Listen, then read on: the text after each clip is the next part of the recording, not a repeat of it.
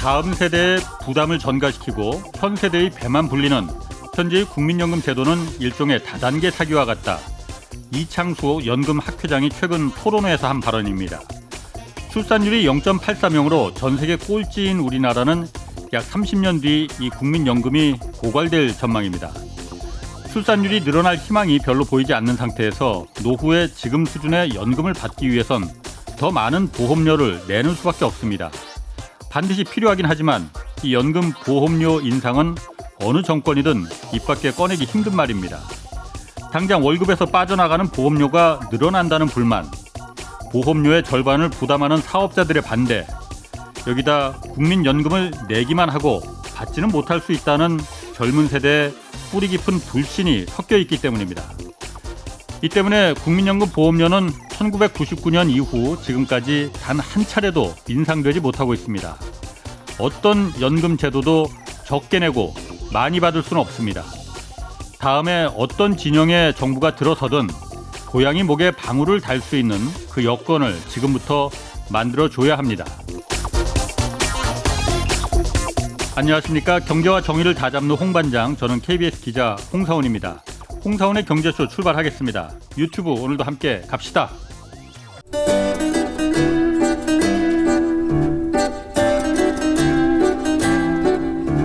얽히고 설킨 국제경제는 이분이 제일 잘합니다. 서울에서 지구를 바라보는 신한종의 세계경제 리포트.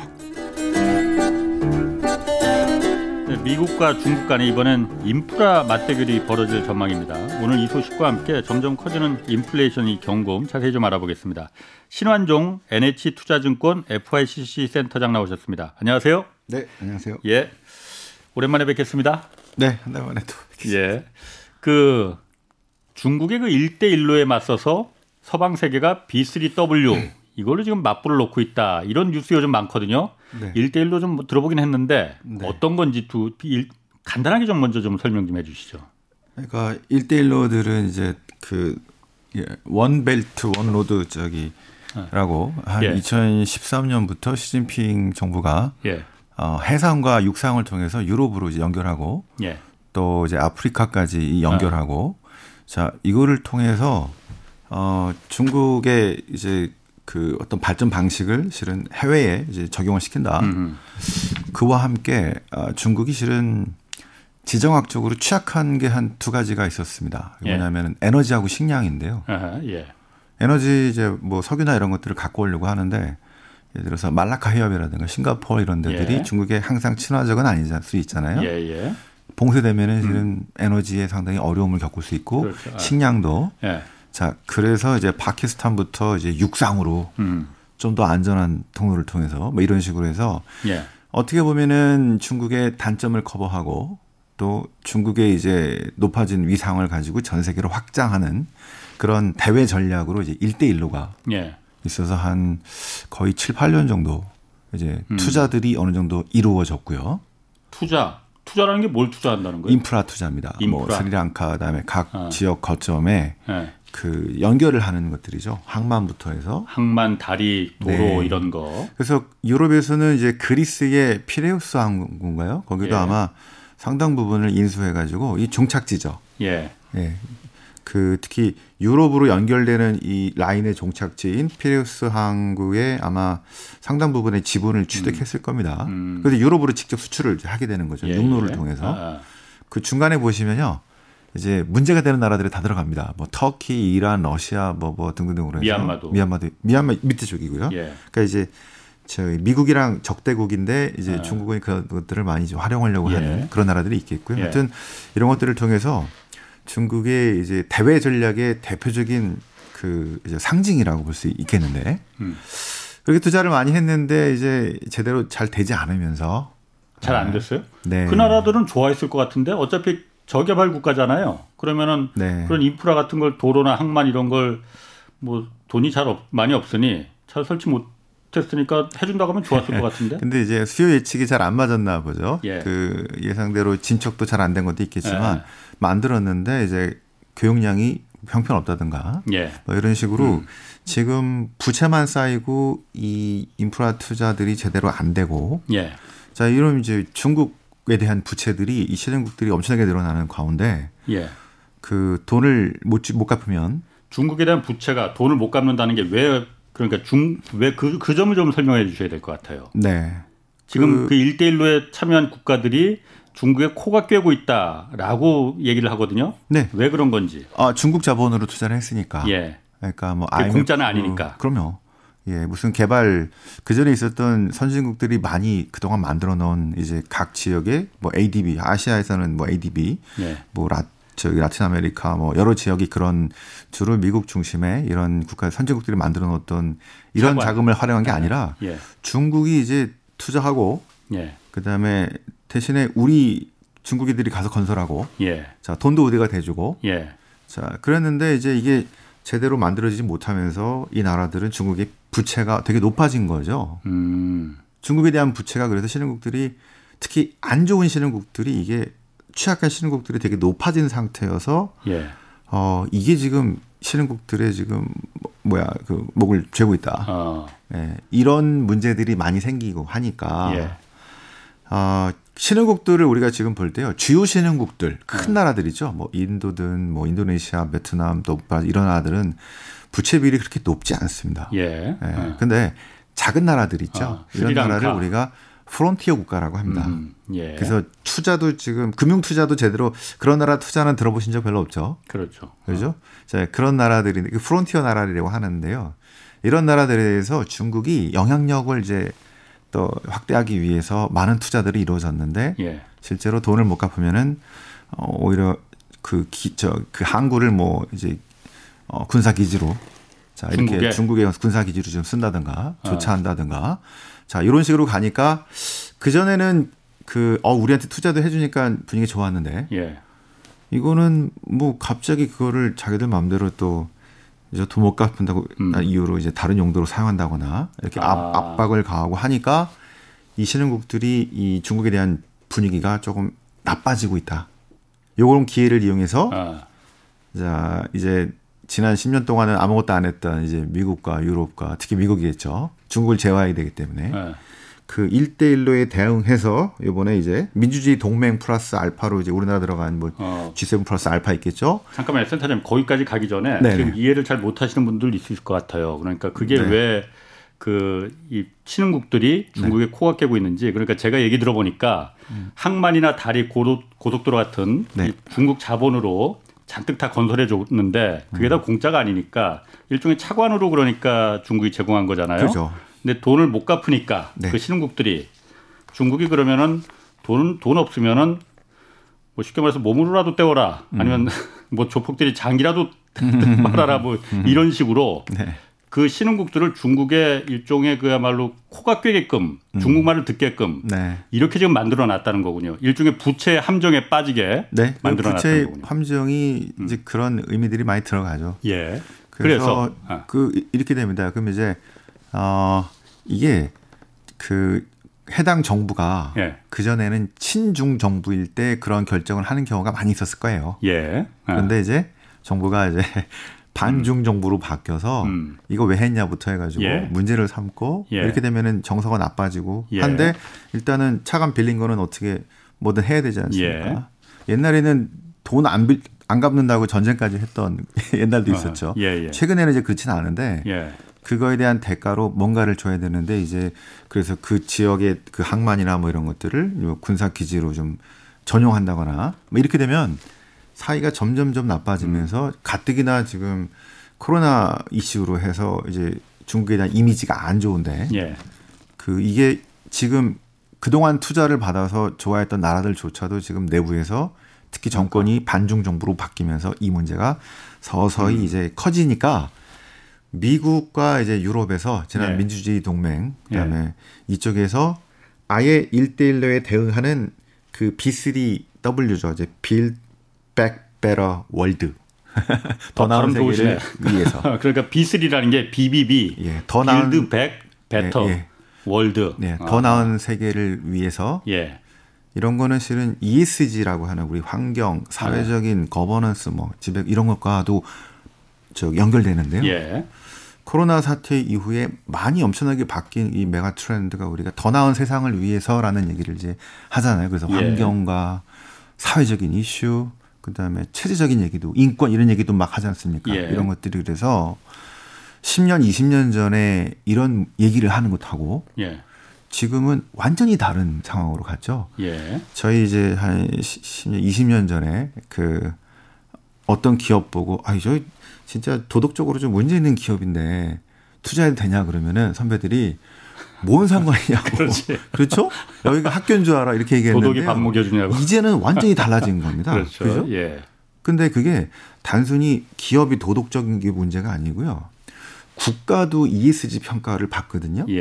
환경뿐만이 아니라 사회적으로 또는 이제 그 거버넌스는 우리가 사람들이 이제 기업은 지배구조잖아요. 이 사회가 얼마나 투명하고. 국가의 거버넌스는 법치, 그죠? 인권은 그쪽 사람들의 어떤 삶의 질은, 그죠? 이게 여러 가지가 개입이 되는데요. 이런 식으로 약한 고리네. 그래서 지금 미국이 실은 이제 그 동안은 아무것도 별로 안 했었는데 이제는 아주 전방위적인 차원에서 압박을 하는 방식이 사용을 하는데 그거는 이 화두인 거죠. 더 나은 사회를, 더 나은 세계를 위해서. 그래서 제목 이름도 아주 그렇게 만들었는데요. 그러니까 B3W가 1:1로에 이게 대응을 하겠다는 거예요. 대응을 하겠다고 만든 겁니다. 그 서방 세계들이, 미국을 위시한 서방 세계들이 그 개도국들한테 여태까지 중국에 의지했는데 중국에 의지 말고 하지 말고 우리가 해줄게, 지금 이런 거라는 겁니까 그러면은? 그래서 이제 약간 선언적인 그 저희 건데요. 그러니까 왜냐하면 자금은 어떻게 갖고 오고 실제로 뭐 어떤 나라 어떻게 도와줄 건데 이거는 아직 구체적인 하나도 없습니다. 그리고 그 많은 자금들이 필요할 텐데. 지금 본인들도 지금 인프라 투자를 해야 되는 미국이 갈 길이 먼데 어디 딴 나라 도와주고 이러면 미국 사람들 좋아하겠어요. 그래서 그냥 아직은 선언적인 차원이다 생각하시면 될 것 같고요. 이게 그냥 선언적인 거예요? 아직은. 이번에 그 지난번 그 G7 정상회담에서 이 얘기가 좀 구체적으로 나온 거잖아요. 그러니까 구체적으로 나왔는데 돈 어떻게 할 건지. 그러니까 돈도 40조 달러. 그러니까 그 40조 달러 어떻게 할 건데. 4조 원이 넘는데. 그러니까 앞으로 수십 년 동안에 이제 그 정도를 이제 할 거다는 건데 그 이게 예를 들어서 2차 세계대전 끝나고 마샬 플랜처럼. 그죠? 개도국들 도와주는 거. 그때 유럽이죠. 유럽이 폐허가 됐기 때문에 우리가 자 팔아먹어야 되는데 상품을 팔 데가 없잖아요. 그러니까 돈을 엄청나게 뿌려가지고 해줘야 되는데 그렇게 할 건 아니고, 그죠? 그러니까 그럼 이제 정확한 금액이 안 나오잖아요. 그래서 지금부터 그 전과는 달리 이런 것들을 우리가 좀 본격적으로 이런 것들을 말하는 그런 시스템을 갖추겠다라는 저는 선언적인 의미로 보고요. 이 이후에 여러 그 이제 국제 기구들을 통해서 지역 기구들을 통하고.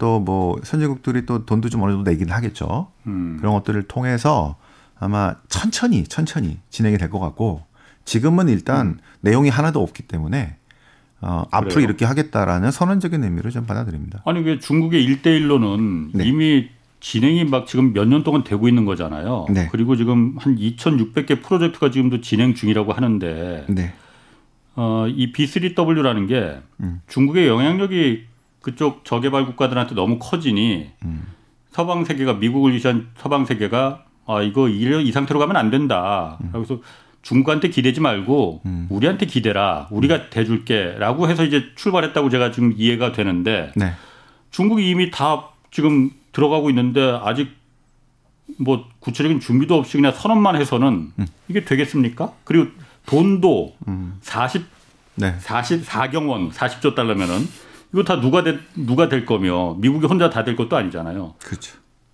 가능합니까 일단 이거? 저는 그 40조 달러를 얘기하는 건 구체적으로 그렇게 얘기하는 거는 좀 무리고. 하지만 가능하다고는 생각합니다. 왜냐하면 이게 앞으로 수십 년 동안 거쳐서 이루어질 거기 때문에. 그다음에 이제 이미 그 전에도 여러 가지 국제 기구를 통해서 한미적으로 또 이제 한미적으로 아니면 그 이미 그런 자금들이 쭉 그 투입이 되긴 했었거든요. 자가 그렇고 조건이 있습니다. 되게 까다로운 조건들이 있었죠.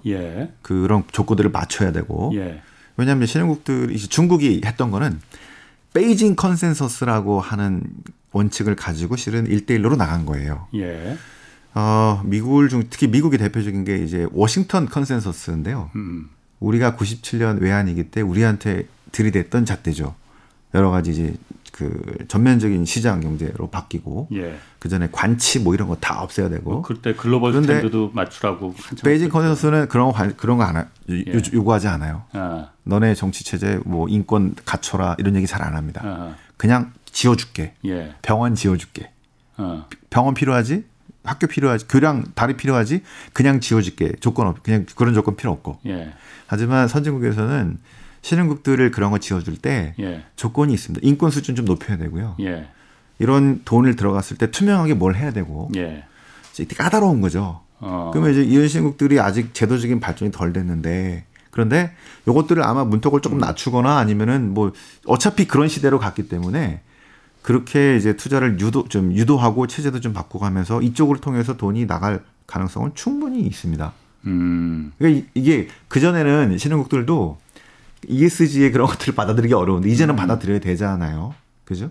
그래서 그런 제도적인 요건들을 조금 낮추거나 아니면은 좀 더 어떻게 부드럽게 하는 방식들을 예. 가지고 저는 시간이 좀 걸려 그렇지 충분히 할 수 있을 것 같다. 베이징 컨센서스와 워싱턴 컨센서스의 지금 차이긴 했었는데요.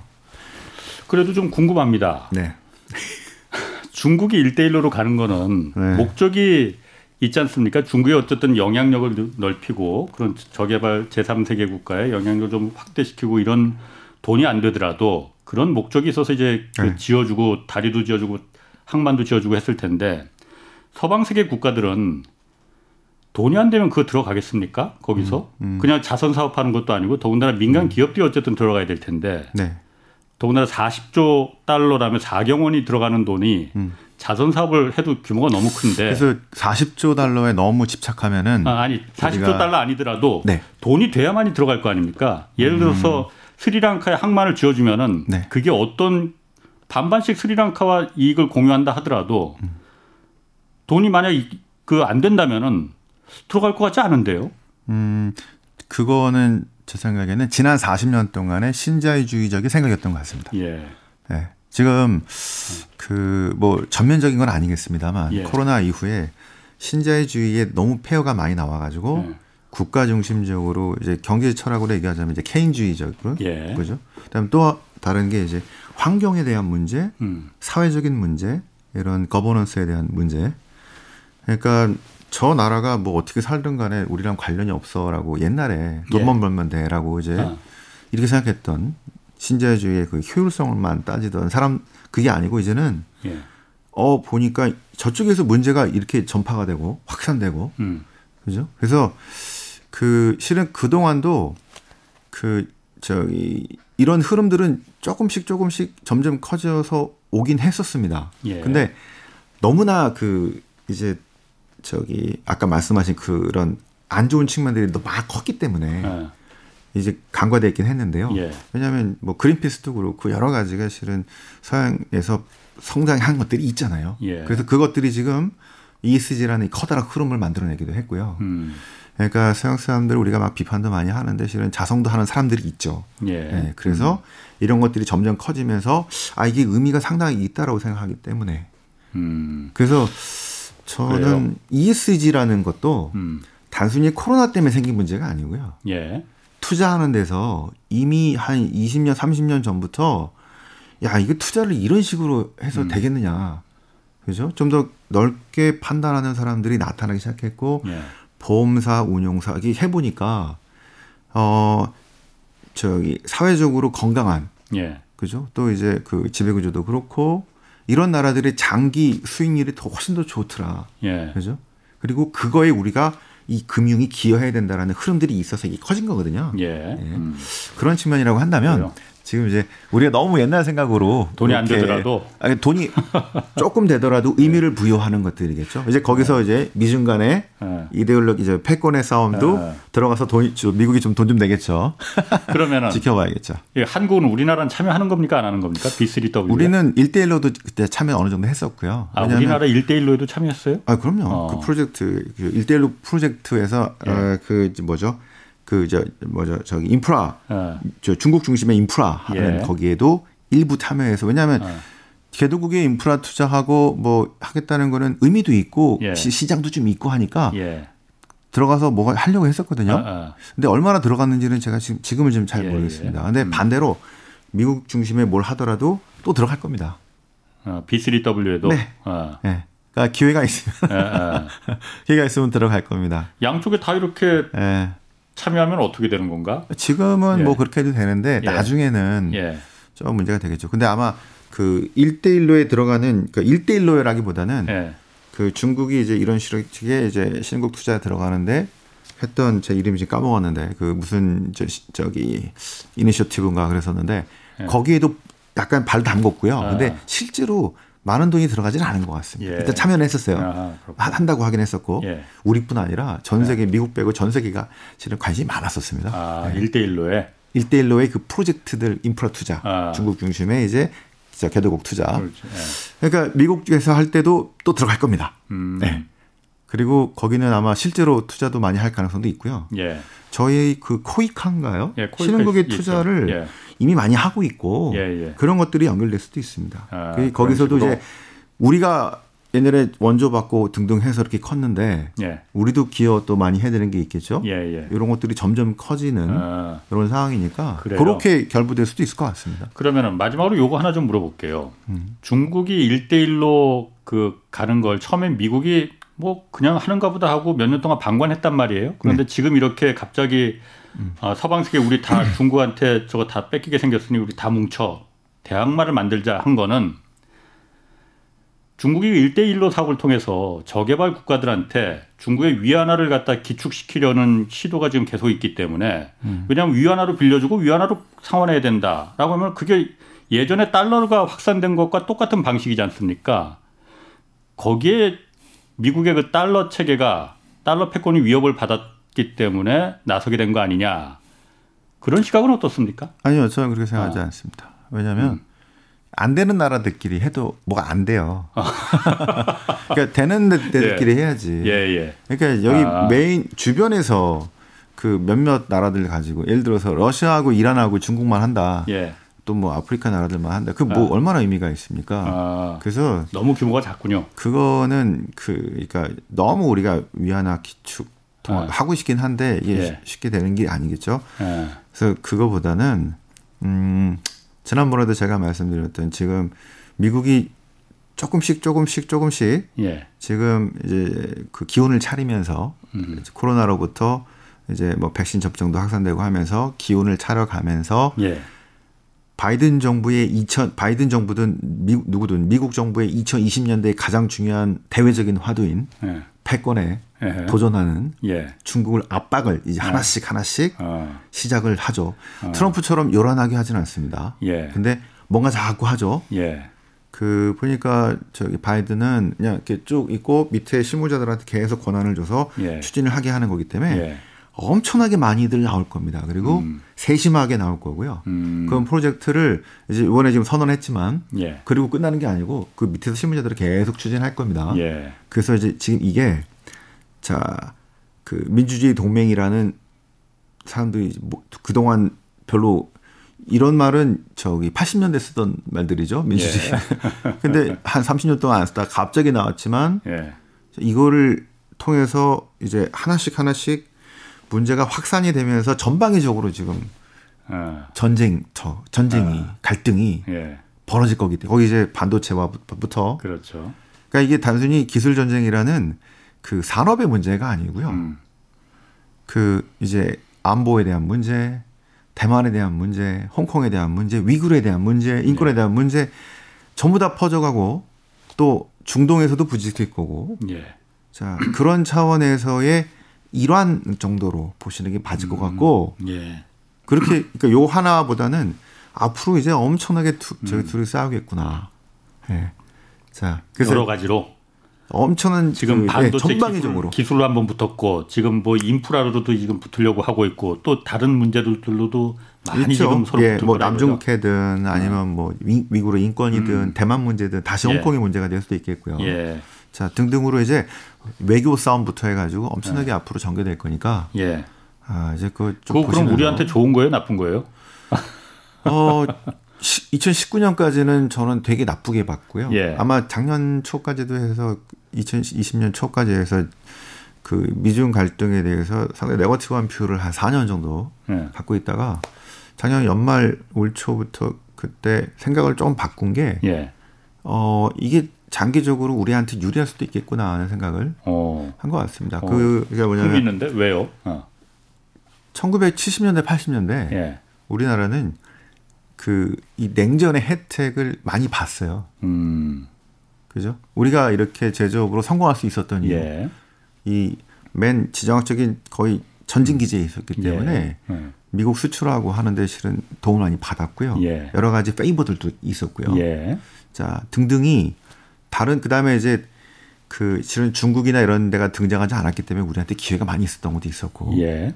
자 그래서 2020년대 이후에 이 앞으로의 상황에서 제 생각에는 향후 10년, 20년에는 글로벌 기업들이 중국 기업 대 그 서양 기업, 서방 기업 크게 보면은 이렇게 될 것 같고요. 우리는 그러면 어디 가서 그 역할들을 좀 해주는 게 좋을까요? 양쪽 다 하는 게 좋지 뭐. 근데 중국은 워낙 크기 때문에 예. 다 자기들이 알아서 할 겁니다. 아. 자기들 걸로 하려고 할 겁니다. 예. 그래서 제 생각에는 서방의 중요한 제조업 기지가 되는 게 훨씬 예. 더 좋아 보입니다. 그래서 예. 지금은 2019년, 20년까지 우리 경제 구조가 중국에 파는 것들 또 이제 산업 구조 연관된 게 너무 많아가지고 그렇죠. 예. 문제가 어차피 영향을 받을 수밖에 없었는데 아하. 이게 지금 점점점 조금씩 그 벌어지기 시작하면서 예. 이 의존도가 줄여져야 되고 예. 줄여지고 있다고 생각이 듭니다. 예, 이렇게 된다면 나중에 오히려 이런 구도로 우리가 혜택을 볼 잘 해야겠죠. 예, 그래서 제 생각에는 그동안에 우리가 이 미중 갈등이 예. 매크로 이슈였거든요. 예. 이제는 매크로 이슈가 아닙니다. 마이크로 이슈예요. 기업들의 이슈가 돼버렸습니다. 삼성이 자 중국에 투자했죠. 예. 앞으로는 어떻게 될까요? 그러니까. 더 할까요? 아니면 좀씩 줄여야 될까요? 아니면은 어떻게 해야 될까요? 현대차는 어떻게 해야 될까요? LG는 우리 SK는 그다음에 그 밑에 있는 중소기업들은 아마 막 나오려고 하겠죠 또. 예. 자 어떻게 들어가야 될까요? 더 들어가야 될까요? 나와야 될까요? 이런 고민들이 지금 기업들이 이제 ESG와 함께 이 지정학적인 갈등을 예. 그래서 뭐 커다란 차원의 이게 아니고 당장 돈 들어가야 돼 말아야 돼. 근데 사실 지금 중국에 들어가는 기업들이라는 게 옛날에야 싼 인건비, 노동력을 위해서 들어갔지만은 요즘은 그런 것 보고 들어가는 기업들 없거든요. 이제는 거의 중국이란 시장을 보고 들어가는 거거든요. 맞습니다. 예, 이제는 중국 시장 보고 그 정도까지만 남아 있고요. 예. 많이들 나왔죠. 근데 예. 그것도 앞으로는 이제 어떻게 될지 참 모르겠습니다. 예, 그래서 이게 실은 가장 심각한 기업들의 고민거리가 알겠습니다. 되고 있다. 예. 그 얘기는 또 다음에 한번 또 국제 정세 워낙 밝으시니까 다음에 한번 또 모시고 인플레 얘기 좀 하겠습니다. 네. 얼마 전에 인플레 그 책 쓰셨는데 네. 많이 팔린다고 제가 얘기 들었는데 밥 네. 한번 사셔야 되는 거 아니에요? 아, 네, 하겠습니다. 자, 옐런 재무장관이 어제 그 미국 의회에서 이런 얘기를 또 해서 인플레 증거 없다, 인플레 안 온다 비슷한 얘기를 또 했거든요. 근데 이분 네. 얼마 전에 또 인플레 올 거라고 금리 올려야 된다고 그 했었잖아요. 네. 네. 뭐 왜 이러는 겁니까? 이 뭐 미국의 인플레가 일단 네. 오는 겁니까 안 오는 겁니까? 막 헷갈려요 요즘은. 아, 그 인플레이션 또는 예. 우리 디플레이션 막 얘기를 하죠. 예. 경기 사이클에 따라서 우리가 네 가지로 나눠볼 수 있습니다. 예. 인플레이션 예. 이거는 물가들이 막 빠르게 상승하는. 예, 예. 아마 우리가 한 뭐 3%, 4%, 5%, 6% 이렇게 막 올라대는 그런 모습을 우리가 인플레이션이라고 한다면 예. 경기 사이클에 따라서. 예. 디플레이션은 물가 상승률이 마이너스로 가는 거죠. 예. 근데 이게 인플레에서 디플레로 바로 가지 않습니다. 예. 서서히 빠져요. 4%, 5%, 6% 가다가 다시 줄어듭니다. 5, 4, 3, 2, 1 이렇게. 요거를 디스인플레이션이라고 합니다. 그 다음에 이제 마이너스로 가는 게 디플레이션. 예. 그다음에 디플레이션에서 또 바로 인플레로 가지 않습니다. 다시 플러스 1, 2, 3 이렇게 가는 것들을 리플레이션. 예. 사계절처럼 이렇게 사이클에 따라서 왔다 갔다. 예. 어. 그러면 작년에는 실은 거의 완전히 마이너스, 우리는 마이너스까지 안 갔지만 그래도 디플레이션 상태 되게 안 좋았고요. 예예. 그다음에 작년 뭐 하반에서 올 초반 정도는 이제 리플레이션이라고. 예. 예. 조금씩 이제 사라지는. 지금은 이제 지표들이 이제 인플레이로 들어갔다고 보는 거죠. 들어갔다고? 네. 뭐 4%, 5% 막 나오고 있으니까. 미국 재무장관은 안 들어갔다고 그러는 그런 증거 없다고 그러는데 지금. 아, 그러니까 제가 보기에는 아까 이런 겁니다. 그 이제 아까 그 사계절에 따른 이렇게 나눠져 사이클에 따른 인플레이션은 뭐 지금 이미 5% 나왔으니까요. 그렇죠. 물가지 상승률이 이렇게 나왔다고 보는데요. 이게 저기 많은 분들이 지금 좀 헷갈리시는 게 있는데, 지금 우리 연구자들, 애널리스트들 또 뭐 이제 많이 유튜버 분들 막 얘기하시는 그 올해하고 내년 뭐 이런 거 있죠. 요거는 단기 인플레이션입니다. 연준이 보는 거 실은 단기 인플레이션이에요. 그죠? 지금 다음 달 어떻게 될 거야? 그죠? 다음 달 금리, 다음 달 인플레이션 또는 이게 올해 말 또는 내년 정도까지. 그런데 우리 그루들이 얘기하는 거 있죠. 아, 40년 만에 엄청난 인플레이션이 온다. 막 이런 거 있죠. 듣도 보도 못한 거 온다. 이거는 장기 인플레이션을 얘기하는 겁니다. 그래서 제 책은 실은 장기 인플레이션에 초점이 맞춰져 있어요. 그러니까 단기는 저희들이 맨날 리포트 쓰는 거고요. 어제 FOMC에서 뭐라 그랬고 뭐 이거. 근데 단기는 실은 장기 예측을 잘 하진 않습니다. 근데 보통 사람들이 걱정하는 거는 돈 이렇게 풀었는데 엄청난 인플레 오는 거 아니야? 특히 사람들이 우리나라 사람들이 인플레이션 공부를 조금 잘못하셔가지고 인플레 하면은 항상 초인플레이션 생각해요. 나쁜 거. 하이퍼 인플레이션. 베네수엘라. 또 맨날 빵한 개 1억씩 하는 거. 20년에 그 저 바이마르 공화국. 독일. 그 인플레를 그렇게 공부하면 안 되는데 인플레 하면은 초인플레 이렇게 생각을 하신 거예요. 그래서 제가 어떻게 했냐면 과거에 있는 모든 데이터를 모든 인플레이션을 조사해서 과거에는 인플레이션이 금속화폐 때는 이런 게 있었고 옛날에 금은으로 했을 때 금은동 종이화폐가 등장하면서 인플레이션이 이렇게 바뀌었고 중앙은행이 등장하면서 인플레이션이 어떻게 싸웠고 그다음에 미국의 한 120년 동안의 인플레이션은 또 금리는 어떻게 보면은 아 인플레이션이 이런 거구나 하는 거를 자연스럽게 알게 되죠. 그래서 장기를 예측을 할 때는 지금 당장 또는 작년에 코로나로 인해서 보복 소비 또 작년에 이렇게 떨어졌으니까 올해는 기저효과로. 그렇죠. 자, 이게 아니고 그 좀 커다란 역사적인 그 커다란 긴 측면에서 인플레이션이 지난 120년 동안 미국에 어떤 의미였는가. 어떤 의미였어요? 나쁜 의미였겠지 좋은 의미도 있습니까? 그러니까 인플레이션이 지난 120년 동안에요. 정확히 말씀드리면 1862년부터 1965년까지 100년 동안은 미국은 전쟁 1, 2차 세계대전 빼놓고는 인플레이션은 거의 없었어요. 그냥 밋밋했습니다. 인플레이션은 전쟁 때나 나오는 거야. 아주 예외적인 현상이야. 이게 상식이었어요. 그게 상식이 깨진 게 1965년에서 80년입니다. 우리 본 스태그플레이션이라고 하죠. 오일 쇼크와 70년대 엄청나게 물가 오르고 뭐 금리도 그래서 볼커가 나중에 한 20%씩 오르고 이게 나왔는데 그러면서 생각이 완전히 바뀌어버린 것들이에요. 그래서 우리가 그래서 지금 그 뒤로는 저 80년 이후로는 다시 물가가 안정을 찾고 오면서 다시 이제 70년대 같은 상황을 잊어버렸는데 지금 보니까 40년 동안 금리가 물가가 안정되면서 금리가 쭉 내려온 배경에는 신자유주의가 있었거든요. 그거 무슨 상관이 있을까 그게? 인플레이션과 신자유주의가? 있습니다. 왜냐하면 1965년에서 80년의 인플레이션이 이게 제가 예외적인 특이한 거라고 그랬잖아요. 미국의 100년 역사, 그전 100년에는 그런 거 별로 없었다 그랬잖아요. 그런데 이게 1965년에서 80년간에 15년간에 이 특이한 인플레이션이 발생한 가장 중요한 원인 여러 가지가 있습니다만 가장 중요한 원인을 정책 실패로 봅니다. 정책 실패. 네. 어떤 정부가 어떻길래? 정부가 1929년까지는 이제 저기 자유방임주의였죠. 시장 마음대로. 그러다가 대공황이 왔죠. 1930년에 루즈벨트부터 해서 케인지안 정책에 국가 주도의 케인즈주의가 쭉 이어졌었죠. 맞습니다. 예. 초반에 자 이렇게 하려다가 잘 안 되다가 이제 예. 2차 세계대전을 맞아서 회복이 되게 되죠. 예. 그때까지는 압축 성장의 시대였다고 하잖아요. 그렇죠. 예. 그때까지는 실은 괜찮았고요. 예.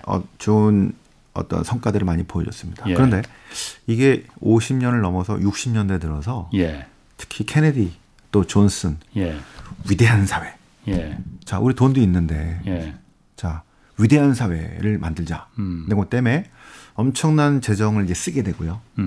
예. 베트남 전쟁. 예. 자 이렇게 시작되면서 그 전에 쓰지 않았던 돈들을 이제 마구 뿜어대기 시작하는데요. 그러니까 그전 동안의 100년 미국은 그냥 무리하게 통화를 확대하지도 않았고 전쟁이나 이런 특별한 데 빼놓고는 예. 예. 어느 정도 다 규율을 맞춰가면서 썼었는데 예. 이제부터는 위대한 사회와 자, 남해 저기 베트남 전쟁 막들 이게 실은 지정학적인 문제 때문에 생긴 겁니다. 냉전 예. 하죠. 자 그렇게 되면서 이 사람들이 정부가 만능이라는 착각을 하게 됩니다. 그러면서 추구했던 게 뭐냐면 완전 고용이에요. 아, 예, 예. 고용이 중요하지. 예. 그것 때문에 물가가 오르는 거 별로 안 중요해. 이게 65에서 70, 80년대까지 이 엄청난 인플레이션을 만든 대인플레이션을 만든 원인인데요. 그래서 우리가 필립스 커브라고 하죠. 잠깐 필립스 커브 들어가기 전에 네. 그 고용이라는 게 중요하다. 고용이 되면은 인플레 물가 오르는 거 어느 정도 용인할 수 있다라는 게 어쨌든 고용이 많이 되면은 임금이 올라가니까 네. 임금이 올라가면 당연히 물가가 조금씩 올라가는 건데 네. 고용이 이렇게 되는데 물가 좀 이 정도 올라가면 어때? 그게 괜찮은 정도야라고 이제 말했다는 거죠. 네, 근데 생각했다는 거죠. 그거를 무리하게 좀 추구했다는 것들이 무리하게. 아. 그러니까 이제 경기가 이제 사이클에 따라서 왔다 갔다 하는 건데 네. 이제 그 60년대 후반부터 해서 이제 예. 닉슨으로 바뀌고 막 이럴 때도 우리는 모두 케인즈냐 하면서 예. 무리하게 이제 그 완전 고용 같은 것들을 추구하게 되는데 이때 60년 후반부터 물가가 이렇게 오르기 시작합니다. 예. 이때 사람들이 그걸 잡아야 되거든요. 예. 연준이 금리를 올리든가 뭘 쥐어가지고 잡아야 되는데 자꾸 실기를 하게 돼요. 왜냐하면 인플레는 100년 동안 의미가 없었어요. 예예. 예. 그렇죠? 그리고 케인지안에 따르면 모두가 케인지안이었기 때문에 예. 그 지난 40년 동안 신자유주의가 판을 친 것처럼 예. 그때는 케인지안이 판을 치면서 예. 정부가 뭐든지 할 수 있어라는 착각을 하게 됩니다. 그래서 듣는 분들이 잘 모르실 수도 있으니까 케인지안이라는 게 케인즈가 경제학자가 국가 주도의 네. 공적인 그런 어떤 그 경제 정책 이걸 네. 위주로 펴신 분이죠. 네. 수요 쪽을 이제 그 경제를 회복하기 위해서 이제 수요를 만드는 예. 이렇게 된 거죠. 그래서 그 아까 이제 말씀드리려고 했던 필립스 곡선이라는 게 그 이제 뉴질랜드 경제학자, 영국에 와 있는 경제학자가 이제 50년대쯤에 이제 발견한 건데요. 그 실업률하고 물가가 이게 반대더라. 그래서 그 고용이 이제 좋아지면은 물가가 오르고 반대가 또 이제 고용이 나빠지면 물가가 내려가기도 하고 이런 것들을 발견했었는데요. 예. 그건 별로 어려운 것 같지도 않은데. 아닙니다. 그러니까 예. 자, 그 당연한 건데 지금 인플레는 큰 의미가 없으니까 예. 고용이 중요하다. 예. 또 선거에 당선되기 위해서. 예. 그리고 50년, 60년, 70년대로 가면 갈수록 실은 미국이 위상이 점점 약해지고 있는 겁니다. 예. 그다음에 모두 잘 안 되는 거예요 이제. 그 나중에 금태환 정지하게 되면서 달러의 금태환이 정지되기도 하면서 70년대 심각한 정치 경제 혼란기로 빠지게 되죠. 예, 그렇죠. 그런 가운데 예. 무리한. 예. 그래서 연준한테도 금리 올리지 마. 일부러. 예. 그러니까 이제 실은 거기서 총체적인 정책 실패가 나타난 것들입니다. 그래서 많은 분들이 80년에 볼커 의장부터 연준 예. 의장을 알고 계시죠. 예, 예. 금리를 팍 올려서 위대한. 그다음에 그린스펀, 버냉키 이렇게 아시는데요. 예. 그 전에 연준 의장은 어땠을까요? 바로 최악의 연준 의장 아서 번스라고 하는 사람이 있습니다. 70년대 닉슨이 시킨 대로 했던 아바타. 예. 예. 연준 이사들한테도 자꾸 금리 올리지 말라 그러려고. 독립된 기관인데 독립되지 못했구만. 그렇죠. 예. 그래서 자, 이 60년, 70년대는 그래서 무리한 국가 중심의 그 정책을 추진하다 보니 국가 만능이라고 착각을 한 거죠. 그리고 인플레이션은 지난 100년의 데이터는 의미가 별로 없었고 이런 것들을 하다 보니까 이게 문제를 낳았고 거기서 달러의 그 위상이 흔들려 버리면서 예. 달러 가치가 떨어지니까 수입 물가가 폭등한 겁니다. 그러니까 이제 거기다 업친데 덮쳤고요.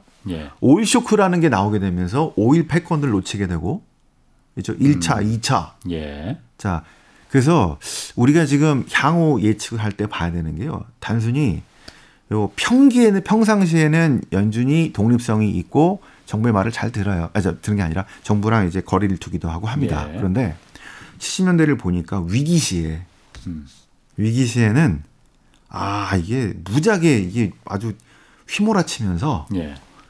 연준은 결국 그 뭐랄까 아, 정부의 편이라고 해야 될까?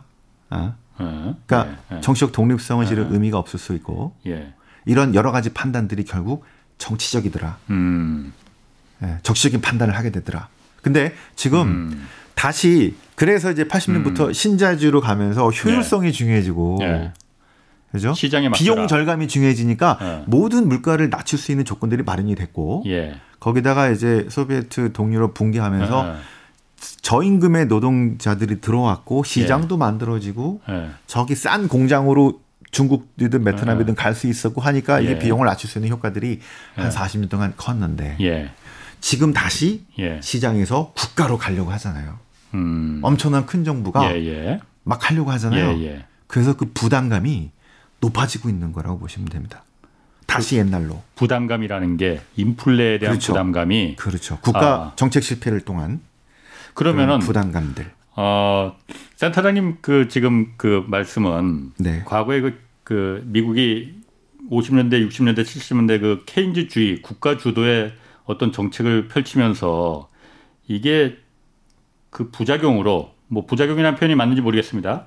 그것 때문에 인플레이션이 차곡차곡 쌓이다가 터져버렸다. 이렇게 지금 그 중요한 거예요. 원인 중에 네. 제가 아니라 이제 그 학계에서 가장 논의되는 예. 첫 번째 이유가 예. 그 정책 실패. 그러니까 정책 실패라는 게 그 케인즈주의의 정책을 과도한. 그러니까 인플레를 그러니까 저기 우리가 완전 공도 추구해야 되고 가야 예. 되는데 무리하게 추구하다가 인플레를 무시하고 예. 이제 물가 상승률 무시하고 고용만 이거 완전 고용만 추구하고 막 하다 보니까 이게 이렇게 커질 줄 몰랐다는 게 첫 번째, 그다음에 이제 오일 쇼크, 그다음에 달러 약화로 인한 수입 물가 상승, 예. 그다음에 정책 다시 이제 임금 통제 실패 이런 것들이 엮이면서 70년대가 아주 특이한 인플레였다는 건데 그게 40년 동안은 반대로 가면서 쭉 내려왔는데 예.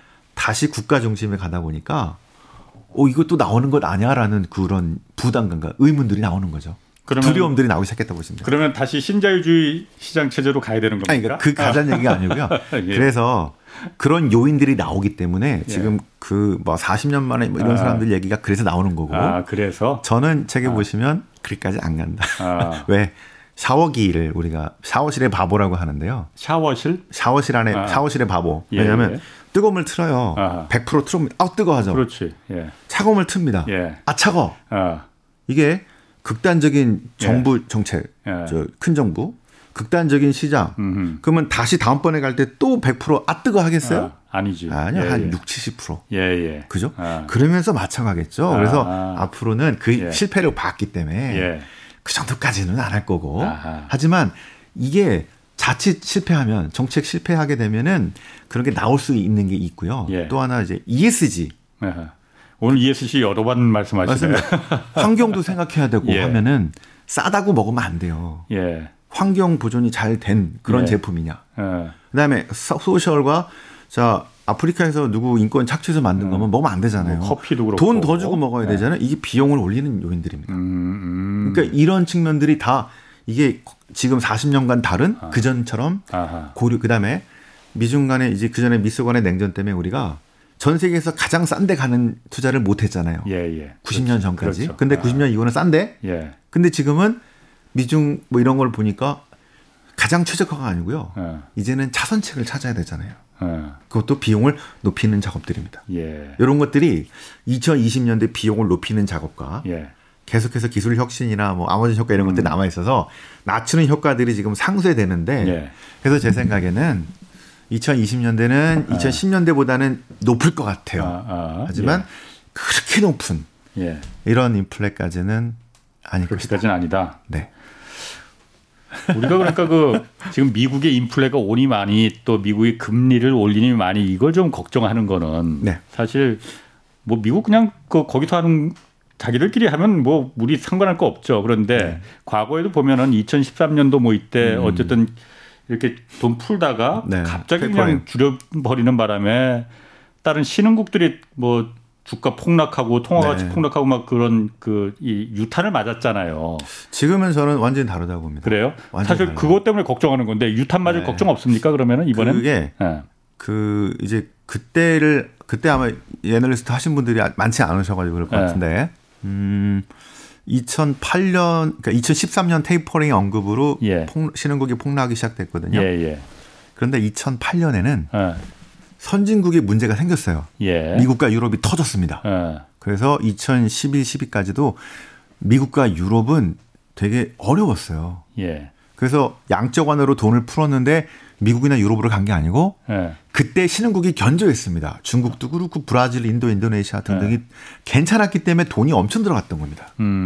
그리고 브라질, 뭐 인도, 중국이 괜찮았기 때문에 엄청나게 수입도 했어요. 예. 예. 자, 그럼 어떻게 되냐면 돈이 막 들어가니까 환율이 강해지잖아요. 예, 예. 그러면 그 나라가 통화가 강세가 되면 수출이 잘 안 돼요. 그렇지. 그다음에 수입은 많이 하게 되죠. 싸죠. 괜찮다고 하니까.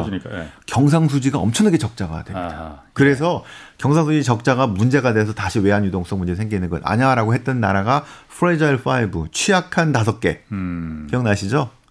그 취약한 5개가 경상수지였었어요. 예. 아. 그런데 다시 문제 생길 것 같아요. 근데 지금은 어떻습니까? 코로나로 문제가 터졌는데 예. 선진국은 그게 괜찮아요. 미국과 유럽과 신흥국이 지금 진짜 어려워요. 그리고 백신 접종도 지금 선진국은 거의 많이 맞았지만 예. 신흥국은 거의 내년 중반이나 말 가야지 좀 돼요. 예. 그래서 어렵잖아요. 예. 그래서 작년하고 올해 신흥국으로 돈이 안 들어갔어요. 그죠? 그러면 어떻게 됩니까? 예. 상황도 안 좋고 수입은 못 해요. 예. 그다음에 환율이 절하됐었으니까 수출은 그나마 됩니다. 언제 또 회복되니까. 예. 경상수지 적자폭이 되게 낮아요. 예. 플러스기도 하고. 그러면 아까 프레자일 5 같은 그런 상황이 아닌 거죠. 예. 그래서 이번에 테이퍼링 때는 어느 정도 충격은 있을 것 같은데 예. 도대체 돈이 어디로 갔나를 보셔야 돼요. 뭐가 제일 버블이었었나 생각해보면 됩니다. 첫 번째 비트코인이죠. 가상화폐로 돈이 많이 갔었어요. 그러니까 예. 지금 여러 가지 규제도 있지만 테이퍼링 한다고 그래가지고 많이 흔들리는 게 있는 거고. 왜냐하면 돈이 너무 많이 가가지고 버블이 어디로 갔나 보시면 몇 군데가 지금 걱정되는 데가 있긴 있습니다. 예를 들어서 유럽 채권들 보면은 포르투갈, 그리스가 한 1, 2%밖에 안 돼요. 금리가. 예. 아유, 그 나라들이 무슨 1, 2%. 그래서 아마 하반기 금리 오르게 되면은 많이 터질 거예요. 또 뭐 위험하다는 얘기 나오긴 하겠죠. 예. 제 생각에는 뭐 그렇게까지 위험하지는 않을 것 같은데 일단 금리는 많이 또 올라가게 되면서 스프레드가 예. 벌어지면서 이슈가 또 되긴 할 겁니다. 그다음에 또 이제 취약한 나라들은 아까 그 중국의 돈이 많이 빌렸던 신흥국들 중에 프론티어 같은 나라가 되겠죠. 예, 예. 큰 신흥국은 이미 준비 많이 해놨기 때문에 그렇게 위험하지는 않습니다. 좀 흔들리는 정도. 우리도 좀 흔들리는 정도. 예. 그다음에 미국에서도 이제 성장주 중에 그 실적이 담보 안 되는 너무 기대감으로만 갔던 데들은 조금 터질 수 있겠죠. 예. 예, 그렇게 지난 한 1년 반 동안 돈이 많이 들어가는 데 중에서 뭐가 조금 그 뒷받침이 안 되는 펀더멘털 뒷받침이 안 되는 데들을 조심하시면 될 것 같고 예. 그래서 이번 테이퍼링 이슈는 지난 2013년하고는 상당히 다르기 때문에 그때 문제가 어디서 터졌고 돈이 어디로 들어갔고 그래서 경상수지가 어떻게 변했고 이것들을 잘 연구해 보시면 예. 이번에 이 흐름에 따라서 좋은 투자 기회도 될 수 있을 것 같다고 생각합니다. 오히려? 네. 그거 한번 좀 더 얘기를 좀 해주세요. 어떤 의미에서 투자 기회가 된다? 만약에 그것 때문에 저희들이 예상하는 것보다 어떤 신흥국이나 어떤 그게 가격이 많이 떨어졌으면 예. 이거는 조금 너무 오버한 건데 하면서 투자를 하시면 되죠. 그래서 저는 예, 내년 그렇군요. 올해 말 신흥국 테이퍼링 이슈 이게 있지만 내년쯤에는 또 그런 나라들도 기회가 있을 거라고 생각하고 있습니다. 예, 지금까지 신한종 NH 투자증권 센터장 함께했습니다. 고맙습니다. 네, 네. 지금까지 경제와 정의를 다잡는 홍반장 홍사훈의 경제쇼였습니다.